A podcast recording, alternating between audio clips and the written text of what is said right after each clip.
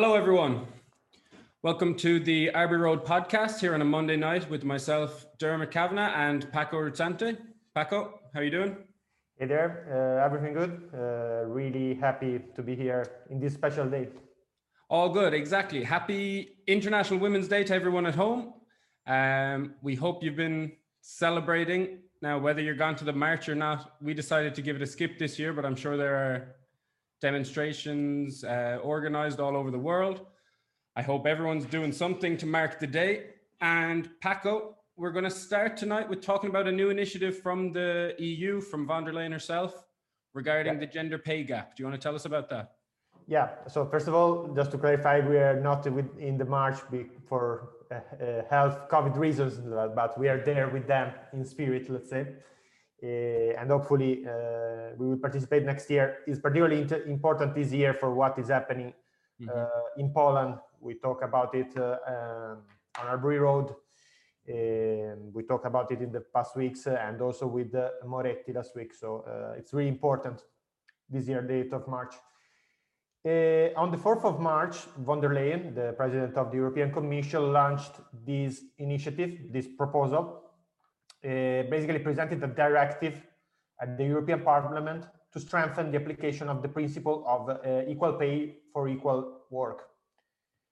And the uh, proposal will now be discussed uh, at the EU Parliament and then by the single nation state. So what is a directive? A directive is a legal document um, but differently from uh, other laws and other uh, measures, this basically establishes a principle. So, like the states are required to do something, in this case, uh, reduce the gender pay gap, uh, but uh, without it does this without dictating the means to achieve the result. So, this could be. Um, well, in, in a way, it's of course a really good initiative if it's going to be approved in the other, it remains on the national state how to enact this, and this, uh, uh, yeah, something perhaps more strict, something perhaps more normative uh, uh, could be better. The interesting bit, in my opinion, is this uh, um, in the, that part as part of the proposals for the employers which have more than 250 employees. These employers will be forced to make public their data about the uh, gender pay gap in their um, companies. And uh, if the gender pay gap, uh, let's remember, uh, otherwise Georgia will kill us, that the gender pay gap is the difference in uh, the hourly wage for a between a man and a woman. So if the difference between what what women employers uh, employees and men employees earn is more than five percent, basically a procedure will start and uh, and if the of course the employees cannot justify this with logical reasons with uh, um, objective reasons. Uh, a procedure will start and together with the trade unions they will be forced to change uh, the wage. So i think it's a really interesting proposal and i think um, could lead not, not only to this but also the fact that they're public you know you, it could make that people know which employees employers are more careful, are more uh, sensible to gender equality than others. And so that could help, I think. Yeah, making things public is definitely extremely important. Excuse me. I wonder though, Paco, to me, it doesn't sound like enough, to be honest. You know, um, it's just a directive, as you said, the obligation is still on each individual nation to apply the rule as they interpret it. You know, it's not very strict. We're about to come out of a, well, hopefully this year or early next year, we come out of the pandemic the furlough schemes that have been helping people stay economically afloat are going to vanish and it's going to affect women disproportionately like it always does you know would you have liked to seen the eu go one step further surely Yeah, no, definitely, definitely. Especially as we said also in the past edition the pandemic, like the weight of uh, economic weight of the pandemic was not paid by both genders equally. Uh, women lost way more jobs, and uh, especially in countries where their situation was already bad, where they were uh, already working less than men, the uh, gender gap uh, increased ulteriorly. so definitely, especially, I think it's time for the EU to make some more concrete measures, like economic measures, because in the end, uh, I I believe that a big part of this is also economic, like in the sense of um, it's doesn't make sense too much to punish the employers. Uh, at least talking with uh, um, people, the sensation is that nobody, you know, privileges. Well, there is still, of course, a sort of um, prejudice, uh, and uh, um, there are a lot of cultural factors which make so that uh, employers pay men employee more. Mhm. But my sensation is that also the, there are also economic reasons for which, like you know, for example, maternity, uh, maternity leaves, and all these kind of uh, um, rights of women, like make it more expensive for the employer, and perhaps in a market where you have a lot of competition and a lot of uh, difficulties, that is a further difficulty for an employer that becomes difficult, you know, to hire sometimes uh, a woman Yeah. or to pay her the same. So I think the European Union should, should step in and do some concrete economic measures. Uh, that's my point to guarantee that this is possible, equality. yeah the, the changes when it comes to enforcing these this kind of equality which it's necessary you know um it's not really surprising that they don't do enough because i've just i've got a few numbers here i want to run by you paco there are only 25 female heads of states or heads of governments. So there are a total of 25 chancellors presidents prime ministers. Only 25 of them are female in the world. In 2019, only 31% of parliament members in EU member states were women, and only 27% of board members at the largest European public companies were female. So I think there's a massive problem with underrepresentation because until you have enough women in the decision making process, the decisions aren't going to be fair for women. And we've seen it again. And we're going to see further fallout over the next year, maybe even the next decade from the pandemic. Women have been bearing the brunt of housework while simultaneously homeschooling kids or making sure kids are going to school on the laptop. There's been an increase of up to 35% in most EU countries of reports of domestic violence during domestic abuse, I should say, during the pandemic. And 67% of those people said that COVID contributed to this abuse. So there's a there's a whole other pandemic within this pandemic of gender violence, gender inequality, and I was hoping the EU would do more than just a directive this time. Um, but it's a, it maybe it's not a leap in the right direction, but it's a step in the right direction. We won't, let's hope uh, that they do more. Like anyway, uh, as you say, like I think the situation is that bad that they will have to enact some extraordinary. Uh, Oh, measure. We discussed this a little bit with Moretti, uh, the member of the European Parliament uh, uh, last week, and she, as part of the recovery fund, is going to be particularly important that those resources are allocated, in my opinion, to contribute to to reduce uh, this dramatic situation that you were portraying. Uh, Yeah, no, you're dead right. It's um, we do need drastic enough steps. mhm. Okay, um, let's turn to Germany because something has happened. Something happened last Wednesday, Paco, that hasn't happened since the Nazis were around. Can you tell us what it was? Yeah. So um, yeah, well, basically the uh, alternative for Deutschland, the German uh, far right party, was uh, placed under surveillance uh, on the 3rd of March by the Germany's Federal Office for the Protection of the Constitution. Basically, the party is considered a threat to uh, the democratic election uh, and uh, uh, is based is put under surveillance uh, by the German secret services, which is, of course, really worrying. Of course, is the first time, as you were saying, since World War II, where there is there are phenomena of extremism in Germany, particularly in the in East German, Eastern Germany.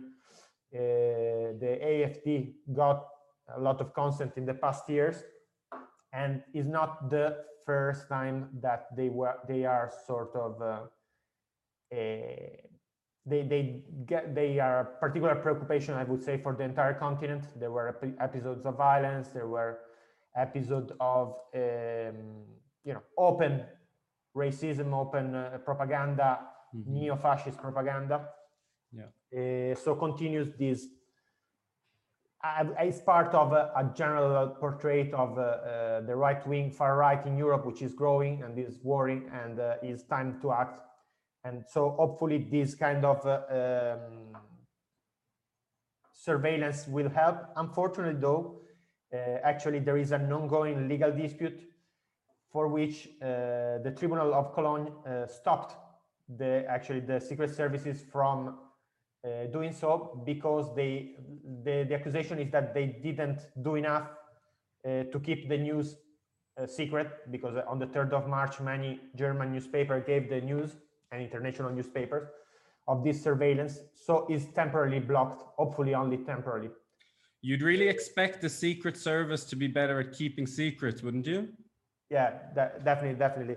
Uh, one would think that this was a, a move uh, to you know uh, for, for propaganda especially to discredit the party which you know as, as we said last time uh, there is always a subtle line no? We were talking about it with hazel uh, Mhm. between enforcing like protecting the democracy and abusing of uh, uh, like limiting the freedom of speech in my opinion, that line is hate speech. When there is a hate speech, but hate speech, well, uh, also there there is a subtle line because one thing is uh, doing extremist hate speech against uh, you know races or against uh, part of the population.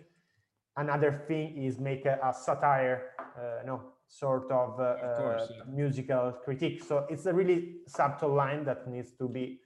Um, I mean, the threat, the Mhm. threat must be pretty serious if the the BFV, which are the, the German Secret Service, if they've decided to label them as a potential threat, it's they're probably past that line, I would imagine, because I can't imagine they would want to do this, make this announcement, unless they were pretty sure that there was a real threat coming. No.